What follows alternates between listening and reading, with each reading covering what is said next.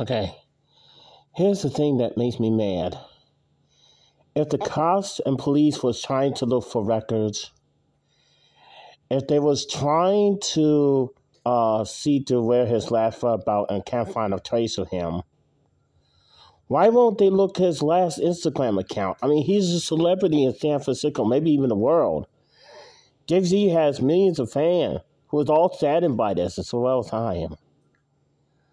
Why won't they look at his Instagram account? He left a note. Jay Z just told Sal just told me. Why won't they look at his Instagram account?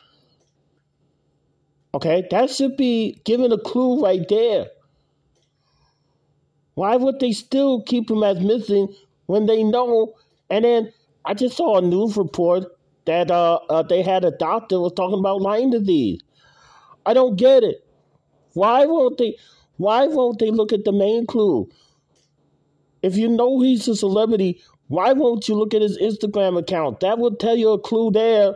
Hello? What are they doing in San Francisco? What are they doing?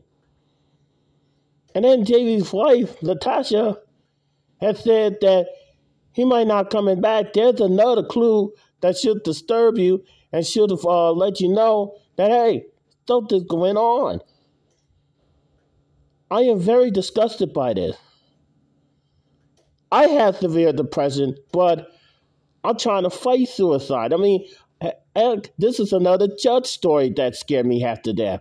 And then he's somebody that I know, somebody that I worked with, somebody that mentioned me. This time it's somebody that I know.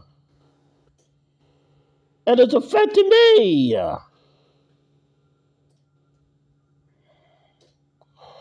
Why? Why?